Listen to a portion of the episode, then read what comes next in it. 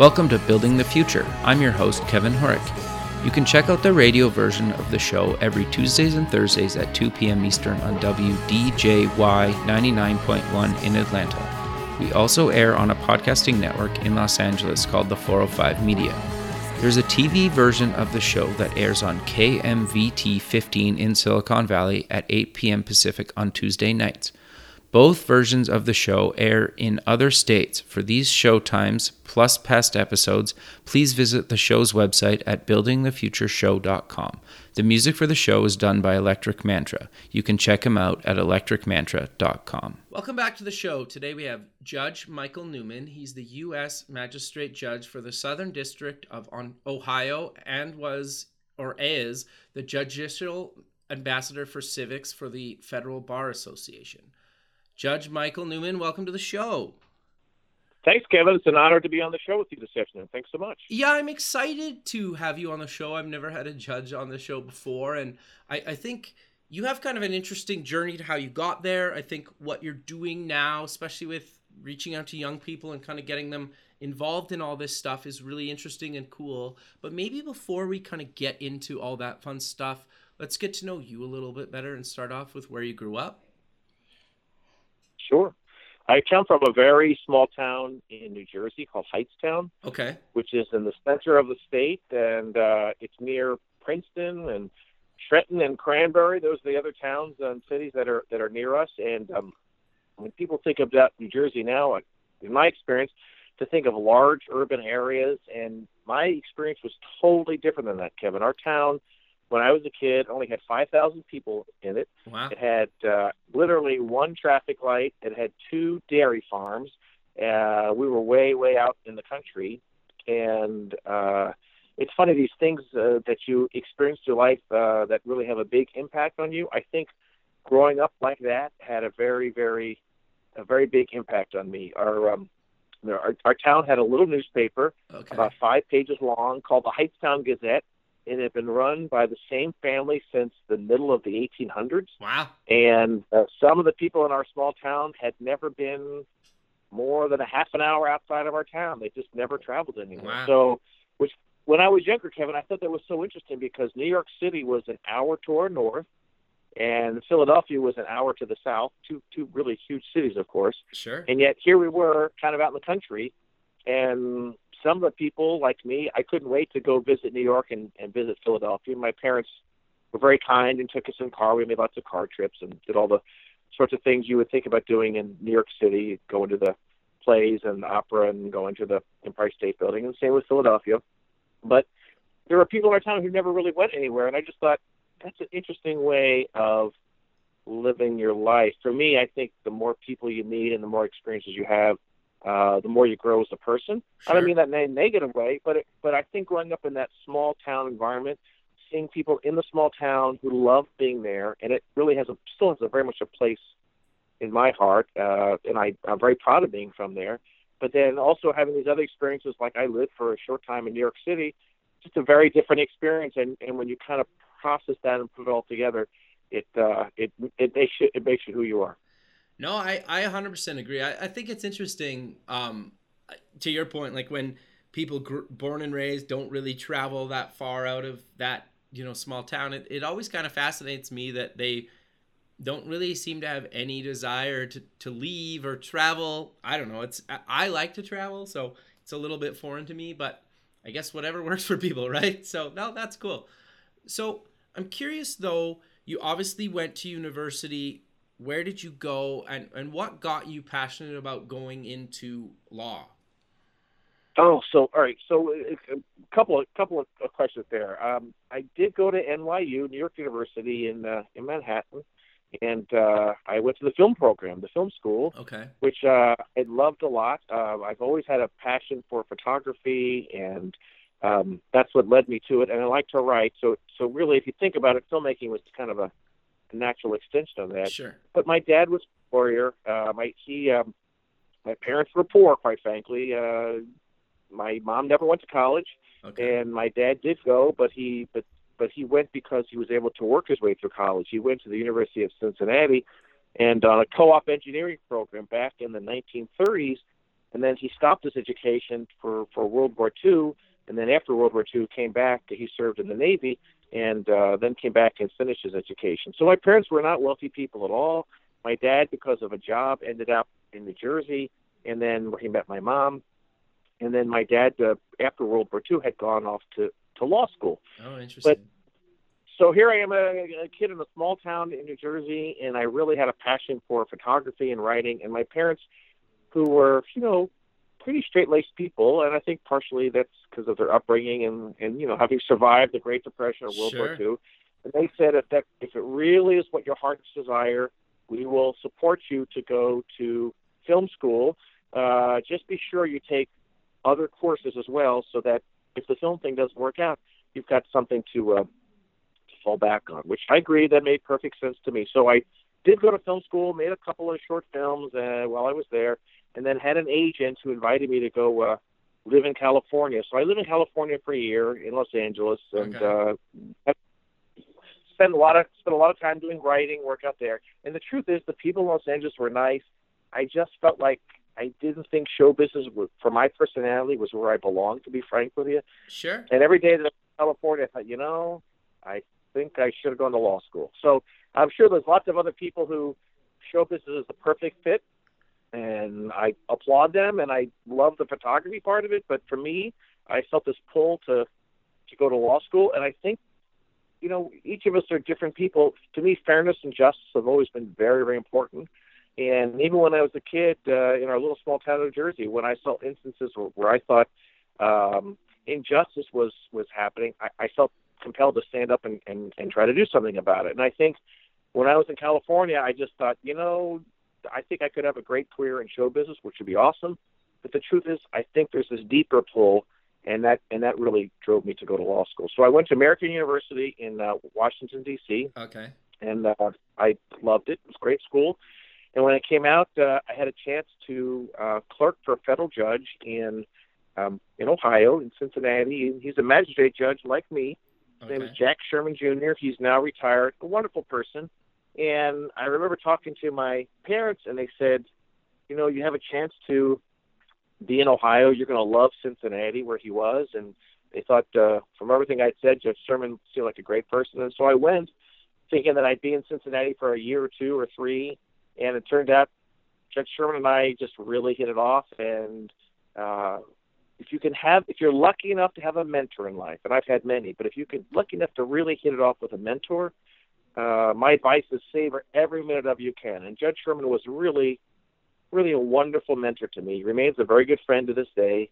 And uh, after Judge Sherman, I got a chance to clerk for another judge, uh, Nathaniel Jones, who's very influential in the civil rights movement in America. Interesting. And uh, another mentor, another friend, and they, they both were very, very kind to me, and they took me under their wing in ways that I don't think they really had to, but, but they influenced me a lot, and I just, I'm, I'm very grateful to both of them. And I think having that experience where you're with them every day, and you're drafting opinions, and you're doing research, and you're seeing from the inside how cases get decided, um, that's just invaluable experience. And I'm always telling law students, if you get a chance to clerk for a state or a federal judge, grab the opportunity, because it's a, it's a really, it's the rare, it's when the curtain gets pulled back and you see how the court system works, and you won't really get that opportunity otherwise. And if you want to be a judge, like I thought someday I'd like to be a judge, there's no better training than, than, than getting that experience. Sure. So how did you go from kind of working for a judge to actually becoming a judge yourself? Like, what's the process for that?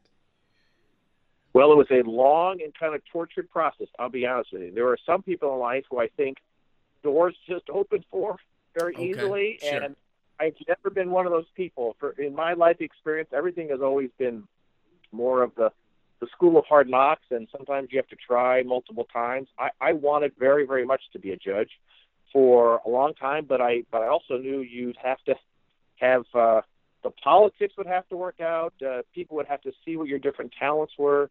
Um, you know, there's it, here in Ohio, it's a very, very competitive process, certainly, understandably. And so what happened, uh, what happened in my case is I clerked for many years, and then I went to a law firm in uh, downtown Cincinnati named Dinsmore and Shohl.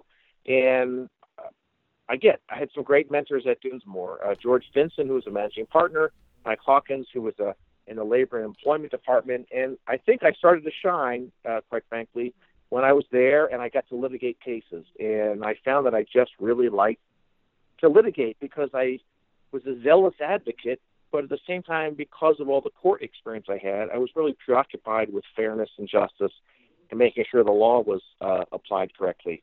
That led to me doing a lot of work in the Federal Bar Association, which is what I had already been involved with, but it really kind of brought me to the forefront of, of folks, and then locally, and then uh, later uh, nationally. So I got in these national leadership roles in the F B A pretty quickly. And then when I made when I made partner quickly at the Dinsmore firm in just in just three years, which is a short period of time, I think that that brought me to the attention of people, and they, I don't know, they never told this to me, but I kind of get the feeling people said, "Well, gosh, he's he made partner pretty quickly. He must." Uh, have a lot, a lot uh, on the ball. And then I, I did a lot of pro bono work, Kevin, and I okay. think that was, that was really significant. So I had clerked on the Sixth Circuit Court of Appeals. The Sixth Circuit asked me to do a case pro bono. It means you, you don't charge any money for it. And it was to represent someone who had been uh, charged with a crime. He had been convicted. His appeals were exhausted. And now it was uh, time for what is called his habeas corpus case. And I won that. And those are pretty hard to win. Sure. And once I won yeah. that case, uh, I think that was another instance where people um, people said, hmm, you know, you must to, to win that, and you must have a lot on the ball. And so that was, that was I think, the beginning of the process of um, – that opened up a lot of doors for me, quite frankly. That's not why I took that case, but that led to – Uh, my law firm starting a whole program um, to do pro bono cases in the in the Court of Appeals. Uh, just that one win, because the court then wanted us to do more. I went to the managing partner, and the managing partner said, "Well, Michael, if that's what you want to do, I fully support it, and we'll use it as a way to train young people." So I ended up training and working with lots of young people and mentoring them how to write appellate briefs, how to argue in the Courts of Appeals, and uh, particularly in what we call the Sixth Circuit Court of Appeals here in, in Ohio. And I think that was the significant thing. And then based on all that work, plus the Federal Bar Association work that I had done, again, a lot of it to try to bring lawyers together and to really communicate and work with young people and mentor young people, I think uh, when there was an opening for a magistrate judge uh, here in Dayton, Ohio, um, the court asked me to to serve, and I was very, very honored to do so. And um the court did ask me to move from Cincinnati to uh, to Dayton back in two thousand eleven when I got appointed, and so I did. My wife, uh, my wife is uh, from the Dayton area, so it was an, it was an easy transition. We uh, we have triplets, uh, the three girls, and uh, they're now eleven, but they were four wow. at the time. Sure. And so the timing was right, Kevin, for us to for us to make that move, so it all worked out. But I, I really, really, really love being a judge, and I will tell you, you know, I for some people it happens very easily and very quickly. Uh, Uh, most people I know, it happens when you're in your forties or maybe early fifties. Okay. Um, I think it's a, it's kind of a dream of a lifetime, to be honest with you, because just think about it. You get to go to work every day. You get to apply the law fairly. Uh, you get to decide cases. And if you're like me and you, and you really care, I, I care a lot about cases and I care a lot about people. You really, I think, get to make a very, a real substantive impact on people's lives in a good way. Sure. And, uh, um, you know, I, if you think about, okay, what would you like to do with your life? I can't think anything better that I, I'd like to do. And I think that's just, it's a significant way of, of giving back. Right? No, I, I think that's really great. But I'm curious though, is there, is there certain types of cases that you work on? Like, are they all criminal? Are they all like in a, a certain thing, or, or how does that kind of work? Sure. So uh, the kinds of cases that I hear, I'm a magistrate judge, so I can only sentence people to uh, uh, prison, if I do sentence them, for a year or less on misdemeanors. Okay. So I hear many, many, many misdemeanors. We have a g- gigantic, uh, huge Air Force Base. Wright-Patterson Air Force Base is located within ten minutes of the courthouse. So all of the misdemeanor crimes, and there are hundreds of them, uh, come before me, which could range from shoplifting to hitting someone, committing assault, to minor drug offenses, to uh, driving uh, while intoxicated, what we call D U Is. Sure. Uh, I've had cases of people shooting deer on the Air Force property. I mean, I've had a wide, wide range of uh, range of cases. And then we have a large um, Veterans Administration hospital here as well. Okay. So all the misdemeanor crimes that come uh, out of the V A, uh, I, I hear as well. And then uh, in addition to that, I hear a, a large number of Social Security disability benefits appeals. So um, if you apply for Social Security and to, and you're, it's not retirement Social Security, the kind of Social Security where you're asked to be found disabled because you can't work. Right. Uh, after all those appeals for the folks that are that are turned down, and then they uh, they're appealing and saying that, you know, the Social Security Administration made a mistake. So uh, those are very lengthy, very complicated appeals. We hear about one a week. It's a wow. large number on our docket. And then the civil cases, I basically anything that can come into federal court, I hear, if the parties consent to me, meaning both sides agree that uh, I will be the judge on all aspects of the case, then I hear the trial and do everything in the case. If the cases where they don't consent, then I will have a smaller role and supervise their discovery, which means to make sure that they're sharing uh, documents back and forth, and whatever scheduling issues they have uh, are being worked out with regard to sharing information and discovery. But a lot of folks consent to me, which is a, you know, it's a nice compliment. And so I have a very large, uh, large consent docket. And then something else we started in the past year or two, which relates back to the, um, to veterans cases. Uh, we started a veterans treatment court here. Okay. Um, I think we're the, I think we're the only one in the federal system in the state of Ohio at this point. I could be wrong. I think we're one of the first ten in the country. So if you're a veteran, you're charged with a crime, which could be disorderly conduct or, or sneaking something onto the uh, onto the, the V A hospital, such as a liquor or something like that. Okay. Uh, and you come before me, you're charged with a crime. You can voluntarily elect to go into this treatment court. And the treatment court is an attempt to get the veterans the treatment that they need and put them in a better place, quite frankly. And uh, it's been successful. We've had almost fifty, uh, fifty veterans graduate from the program. Wow. We started off with veterans who had post-traumatic stress syndrome, P T S D. Sure. And now we've moved on to veterans who not only have P T S D, but quite frankly have opioid and heroin addictions. And so right. we're trying to get them treatment. We're, we've been real successful. I had a veteran a couple of months ago who had had to go through Narcan uh, three times in one month. So wow. he almost died three times. And then he came to the veterans treatment court and basically said, Judge Newman, I'm done. I, I, I'm begging for help. I've hit a roadblock in life. I almost died three times this month. I, I need treatment. I admit it. And we got him treatment. We got him to go into inpatient treatment, and he's a different person today. So that's, that's just to do that. That makes that makes you feel like the system's working and it's all worthwhile. And at the end of that process, if you come for six months in front of me, and you do what we ask you to do, and uh, also we have social workers here from the V A making sure you're going to get the medical and drug treatment you need. If you do all that, your your criminal charges are dismissed. So it's okay. kind of a it, it's a win-win for everybody. The veterans win because they get treatment. Sure. They don't have a criminal record. Uh, the V A wins because they get folks in treatment who otherwise maybe wouldn't have gone into treatment. I think society benefits. And from the court's perspective, I had started to see the same veterans come time and time again on the criminal docket. And this is a way of really making sure that people are getting the, the treatment they need. So that's a, that's a, that's another thing we do, and I'm I'm, I'm proud of that effort. No, I, I think that's really great, man. That's that's really great. So you have this really cool kind of innovative um, outreach program for young people, and it was kind of the, the the one of the big reasons I wanted to have you on the show. So what exactly is it, and kind of how? Why did you decide to get involved with it? Sure.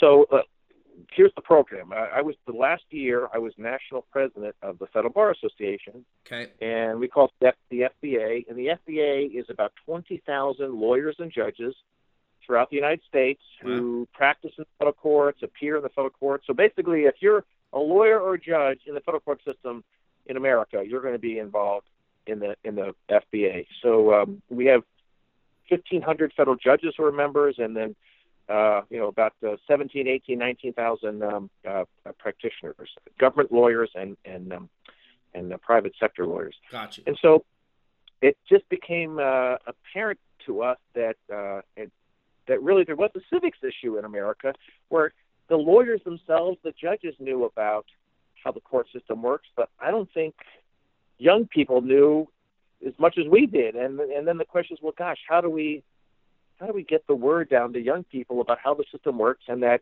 this is, um, from a career option, this is something important that you might want to do with your life? Well, coincidentally, we had a conversation with Jim Duff. Jim is the director of the Administrative Office of the U S Courts. He's uh, in Washington, D C He's appointed directly by the Chief Justice of the United States. Jim's a wonderful person. I held him in very, very high regard.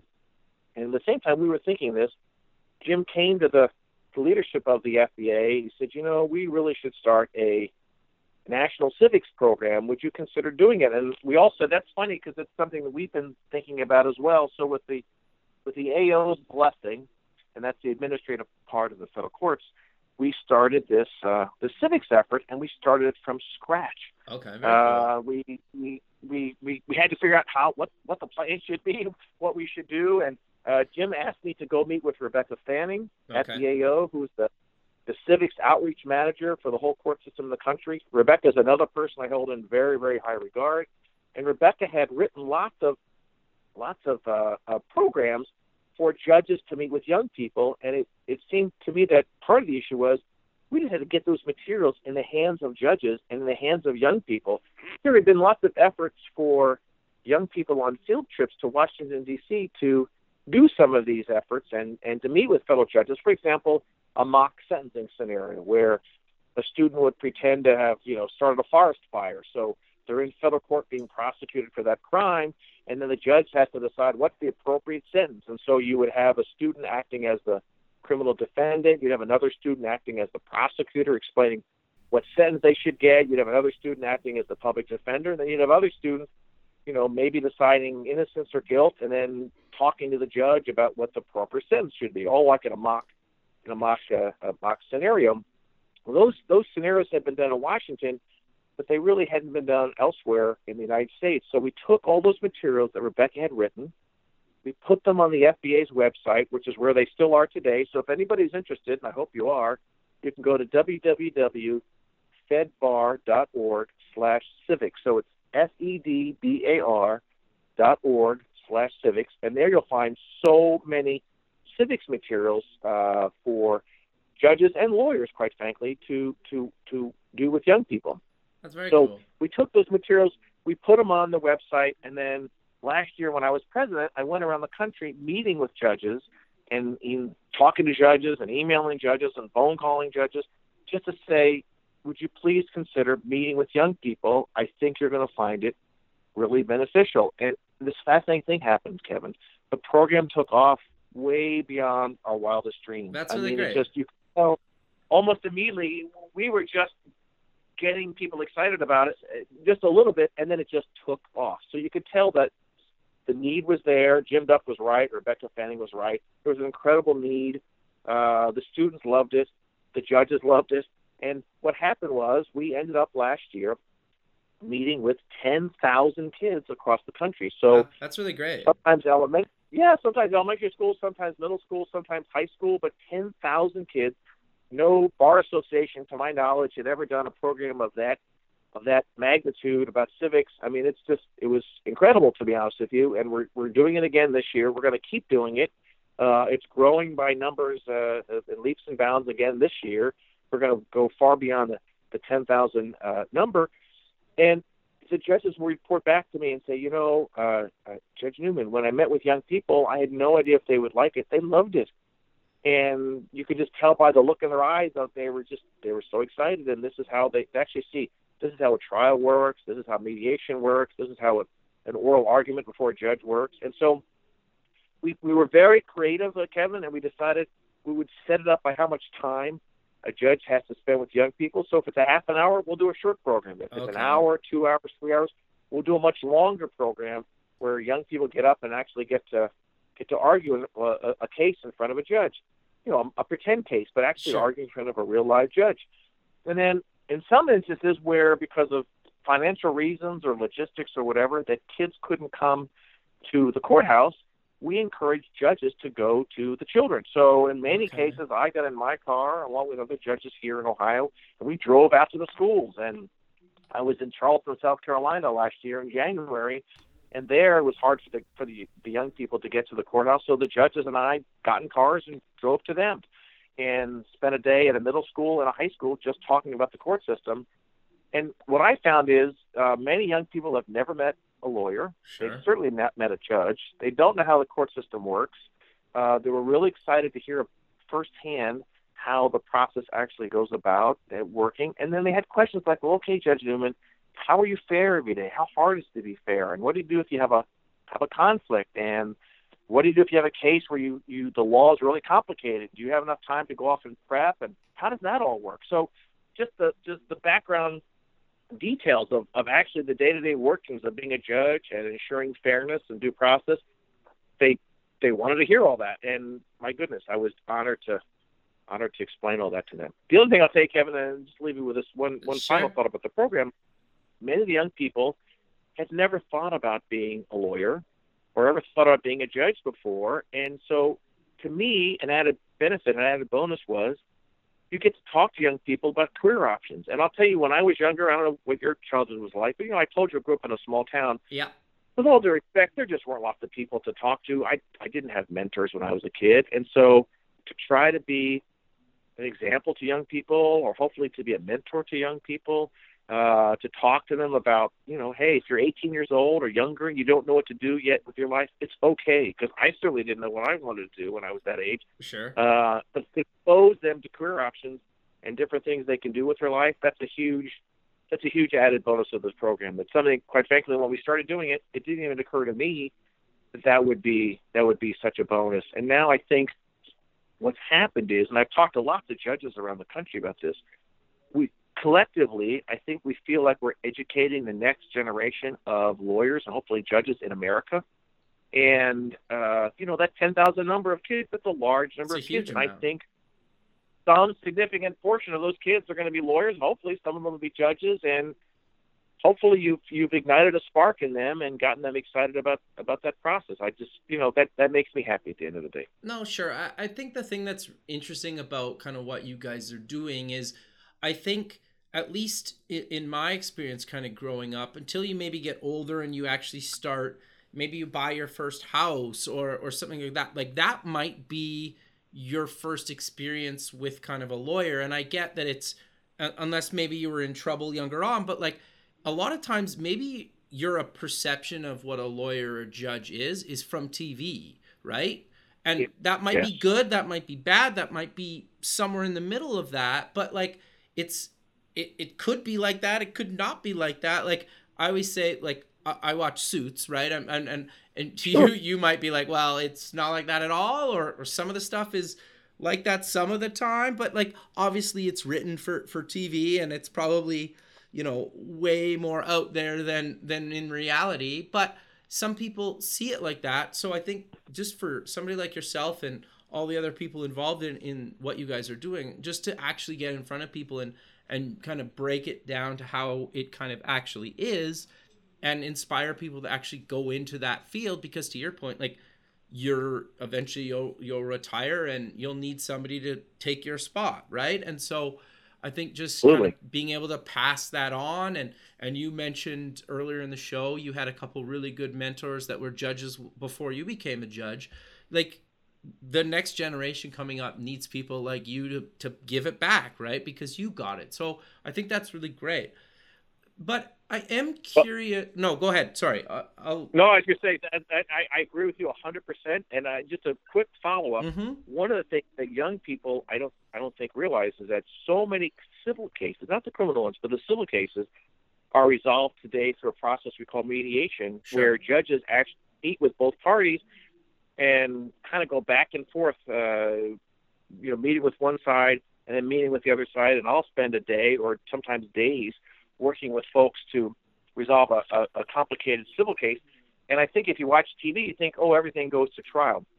Here, at least in front of me in Ohio, uh, many, many more cases are mediated rather than actually tried on the civil side. So that's a perfect example of, if you didn't need a judge, how would you know that? How could sure. you possibly know? No, I, I yeah, totally. So I'm curious, though, how do you kind of, I, I know, at least in in my experience, like the legal kind of industry isn't really known for, for being the most kind of like technical, technically advanced industry from kind of a software perspective, at least up in Canada. It's kind of, I think it's a little behind. Is it mm-hmm. similar to that in, in kind of your experience? And, and are you guys kind of embracing technology? Is it harder to kind of adapt? Or are you maybe worried that it's going to maybe take out some of the jobs it coming up, or or what are your thoughts on kind of the technology in the legal kind of space? Well, that's fascinating. So uh, as a judge, I don't deal very much with technology. Okay. Uh, of course, I do email, and uh, uh, but what I do find is very few people call me anymore. Uh, uh, everything seems to be email. But when I was a, when I was in a, a law firm some years ago, mm-hmm. uh, I think technology was is uh, was very very prevalent, and it remains very very prevalent. Uh, for for many years, lawyers would do things, you know, look at boxes of documents and pieces of paper. Sure. And now they have very very very involved systems to uh, do all these searches electronically, and look at, you know, hundreds and hundreds of thousands of emails and documents fairly quickly. And that's become developed really into a, a whole industry, and uh, it's called electronically stored information, E S I. Okay. And I sometimes will get disputes about uh, about that, where folks will say, well, the cost of this is overwhelming, or the burden of doing this uh, search, uh, you know, is not proportional to the to the complexity or the nature of the case. So I do have to decide issues like that. But as a judge, I don't think I'm as involved in technology as much as I was when I was a lawyer. As a lawyer, I was I was very involved with it. Sure. No, that's interesting. Yeah, like I'm always curious because, you know, it like some industries are, are more scared of, of it than others. And I think at the end of the day, there's we're I don't even know if we're ever going to be at a point where you like you need uh, like a human being to make some of these calls, right? Like you can't make sure. a computer or artificial intelligence, or we're so far away from that where it's even comprehensible that, you know, we need somebody like yourself, especially to meet with multiple sides. And, and I'm assuming that kind of based on even just the law of the state or federally, or based on whatever the case is, like there's so many factors that you need to consider when you're making, you know, your final judgment. Is that fair to say? Totally true, Kevin. So I will, I will tell you, this is, this is a really interesting discussion. We could probably spend just this part of it, spend all day talking about. And I'll tell you why. Because okay. I think to make proper legal decisions, there's so many factors that go into. You have to follow the law. And I might even suggest that's just the beginning of the process. Okay. You've got to think about when you write the decision, uh, you know, how narrowly tailored is your language going to be? And you've got to think like, okay, if I if I say something that's just not super narrow to this case, will this come back to haunt me in, in future decisions, or will this have some unintended effect that, that I didn't even think about at the time that I wrote it? So trying to be super careful about that, I think, is very important. And then I think also your life experience in as a lawyer, as a judge, as a human being, certainly certainly weighs into uh, into the way into the decisions that, that you make, and it has to. And I think when you have more life experiences, you can just see, you have a better sense of compassion, quite frankly, for the kinds of issues, the kinds of cases that you're seeing, and what the law was designed to prevent or prohibit. And you just, I think that that all goes into all goes into the decision making process. So, so in my case, uh, you know, I I take the decision making process very seriously. I've been a judge for close to seven years. I've never been reversed in that seven-year process. That's something I'm, I'm really proud of. Uh, but that, I think that's a reflection of the fact that I do take it so seriously, and I and I think about these cases a lot. You know, some people, uh, some judges, they may be able to uh, to turn it off or shut it off when they leave. I don't know if this is a good thing or a bad thing, Kevin, but, but I think about these cases all the time. Um, quite frankly, they weigh on you. You know what I sure. mean? If you're a person with a conscience and you want to be sure you're following the law and doing the right thing.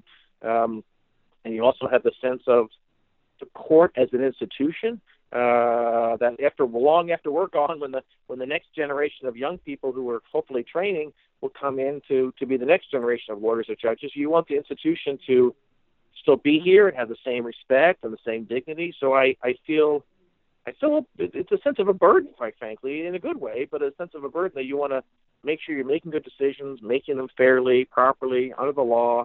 I also believe very strongly in due process and giving people a chance to, to speak and be heard and make arguments in front of you. Um, and you want to do all those things properly and, and justly and fairly. And that, if you take that really seriously, it's uh, it's hard, but I think it's I think it's important. That's how the system's supposed to work. Sure. So how often? I know the law kind of changes all the time, but how often are you kind of having to learn kind of the new changes? Like, is it quarterly, a couple times a year? Like, or does it really depend on kind of the, the up and coming cases that you're going to work on? Right. So we get in the, in our court, we get daily emails from cases that have been decided by the higher court. So I'm at the trial court. Okay. Here we call, we call it the district court, but there's above me is a court of appeals. I, I'm in the Sixth Circuit Court of Appeals. And of course, above that is the uh, is the U S Supreme Court. Right. So I follow that case law pretty carefully. We get emails every day. Here's new cases that have been decided. And then additionally, we have an organization that's part of the court system called the Federal Judicial Center, the F J C, and you have an opportunity as a federal judge to go to F J C seminars periodically and at least once a year and learn about changes in the law and updates to the law. And I think you have to do that, quite frankly. I think you just have to do that just to keep up on the law. The law changes. It doesn't change super quickly, but it changes pretty quickly. And I think it's more nuanced changes. So if you're, for example, if you're if you're doing employment law, uh, you know, there's there's changes, I think, all the time in employment law in sure. cases that will make the law subtly go in this direction or in a different direction. And you want to you want to pay attention to that, of course. And then we have two two research services here available to us as judges, uh, Lexis and Westlaw.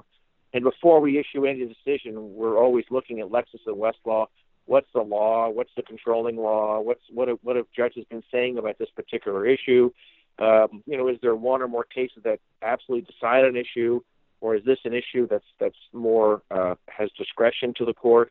And so we, I research everything from scratch. I mean, we get briefs telling us what the law is according to the lawyers, but then I take that as a starting point.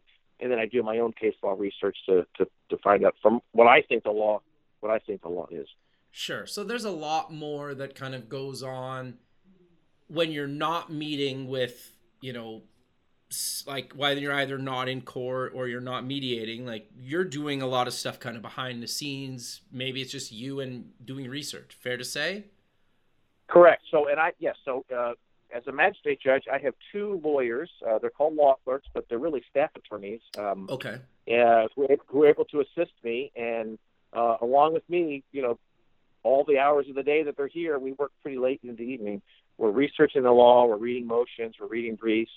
Um, and they're very, I think that's a, that's a very, very important role they play. I was a law clerk myself, as we talked about earlier in the conversation. Right.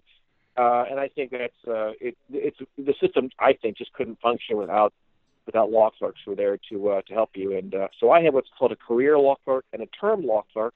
The career law clerk uh, is here. Uh, Mike Reinhardt is his name, and he's here uh, permanently with me. Okay. And then the term law clerk changes every couple of years. Um, so that's typically, at least in my case, uh, uh, someone who's more recent graduate from uh, from a law school. And uh, but. We also follow up with email. So, so my law clerk and I, we're, we email, you know, late in the evening a lot of times about a case or what happened uh, that day and what we're thinking about doing uh, on a particular motion or particular uh, dispute. We do take that real seriously, and it's one of those things where you think the workload's uh, the workload's never done. I, I will tell sure. you this: that when, when I was a when I was a lawyer, one thing I think clients used to really frustrate them so much is, why does it take so long for cases to be decided sure. in the federal court system and the state court system? And then why is the process so expensive? So when I got to be a, a judge, those are the two things I really focused on, trying to move cases along efficiently, you know, under the law, of course. Sure. And then um, also trying to make the process less expensive. So on the civil side of cases, Kevin, um, I meet with lawyers all the time, but, but I, what I typically do, I typically do by telephone.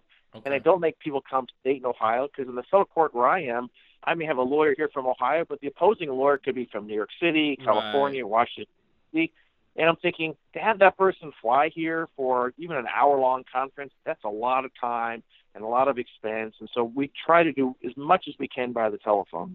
Gotcha. And I, I, that, uh, I do that to try to, to make the litigation process less expensive. And then in addition to that, um, I pretty frequently, uh, maybe every sixty days or so, call lawyers just to check in and see, where are you? How's the how's the case moving along? How's the discovery process? Uh, what issues do you have? What concerns do you have? So typically you see lawyers pick up the phone and call the judge. I will schedule these calls in advance and try to monitor the cases and just to let the lawyers know that I have an interest in these cases. I want them to move along quickly. And I'll tell the lawyers, I want this process not to drag along. I want to be efficient because uh, I think that's what that's what the clients want, I think, on both sides. And I think that's what the how the process should work. So I, I do take that role real seriously. No, I think that's really great, man. So I'm, I'm, we're kind of coming close to the end of the show, but I really want to get your kind of thoughts on what advice do you kind of give people that either want to be a lawyer and maybe go into being a judge one day? Like, what advice do you kind of give to them when they've kind of decided, yeah, I want, I want to get into law. I want to maybe be a judge one day. What would you tell them? Well, one, one very simple thing I would say is find a mentor. So if the mentor, if you know a local lawyer or judge and you're part of the, of the country, find that person and approach them and say, can I job shadow you for a day? Okay. Can I go to law?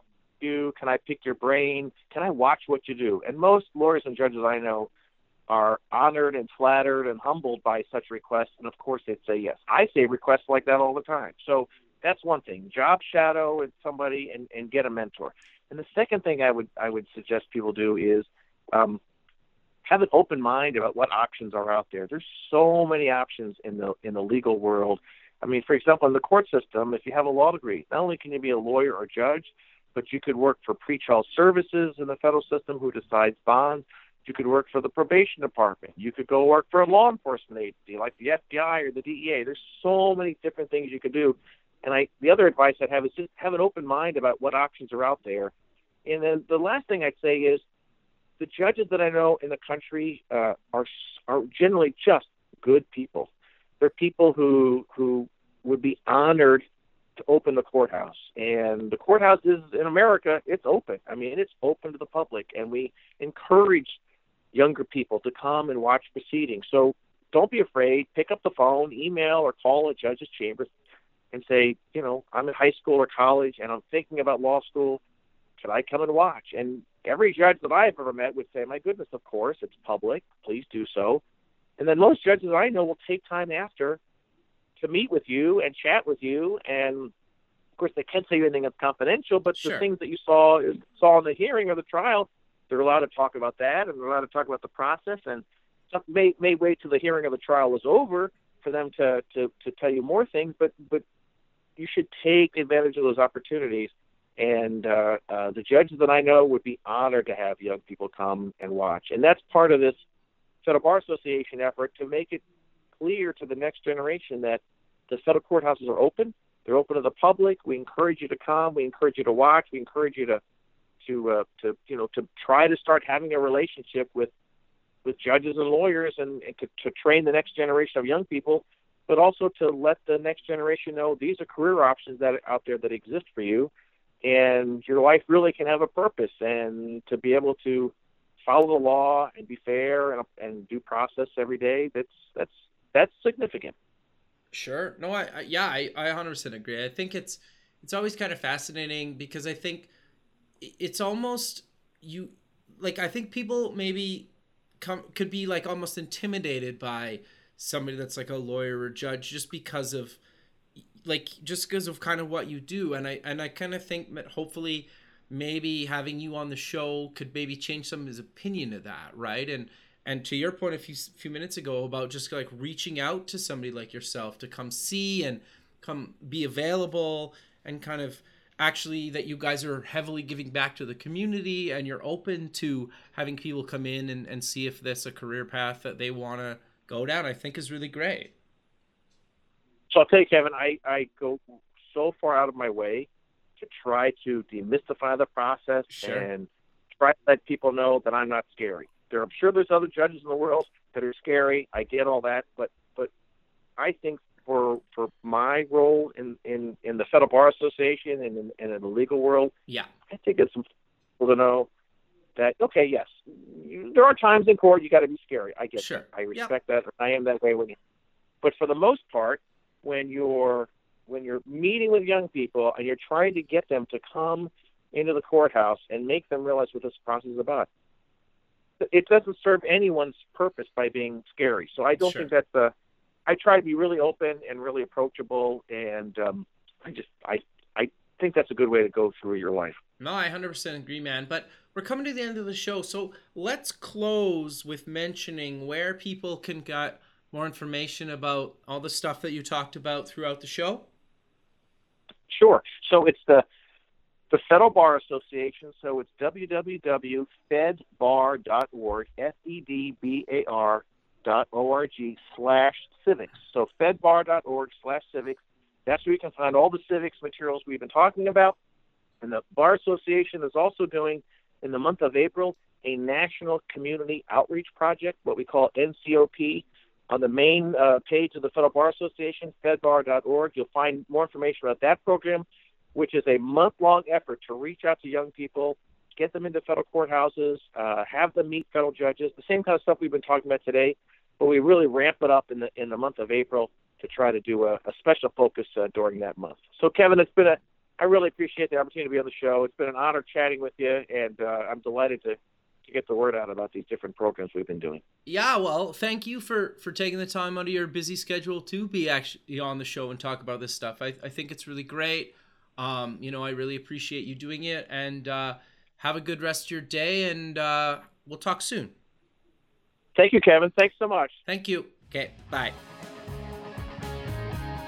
Thanks for listening. Please visit the show's website at building the future show dot com.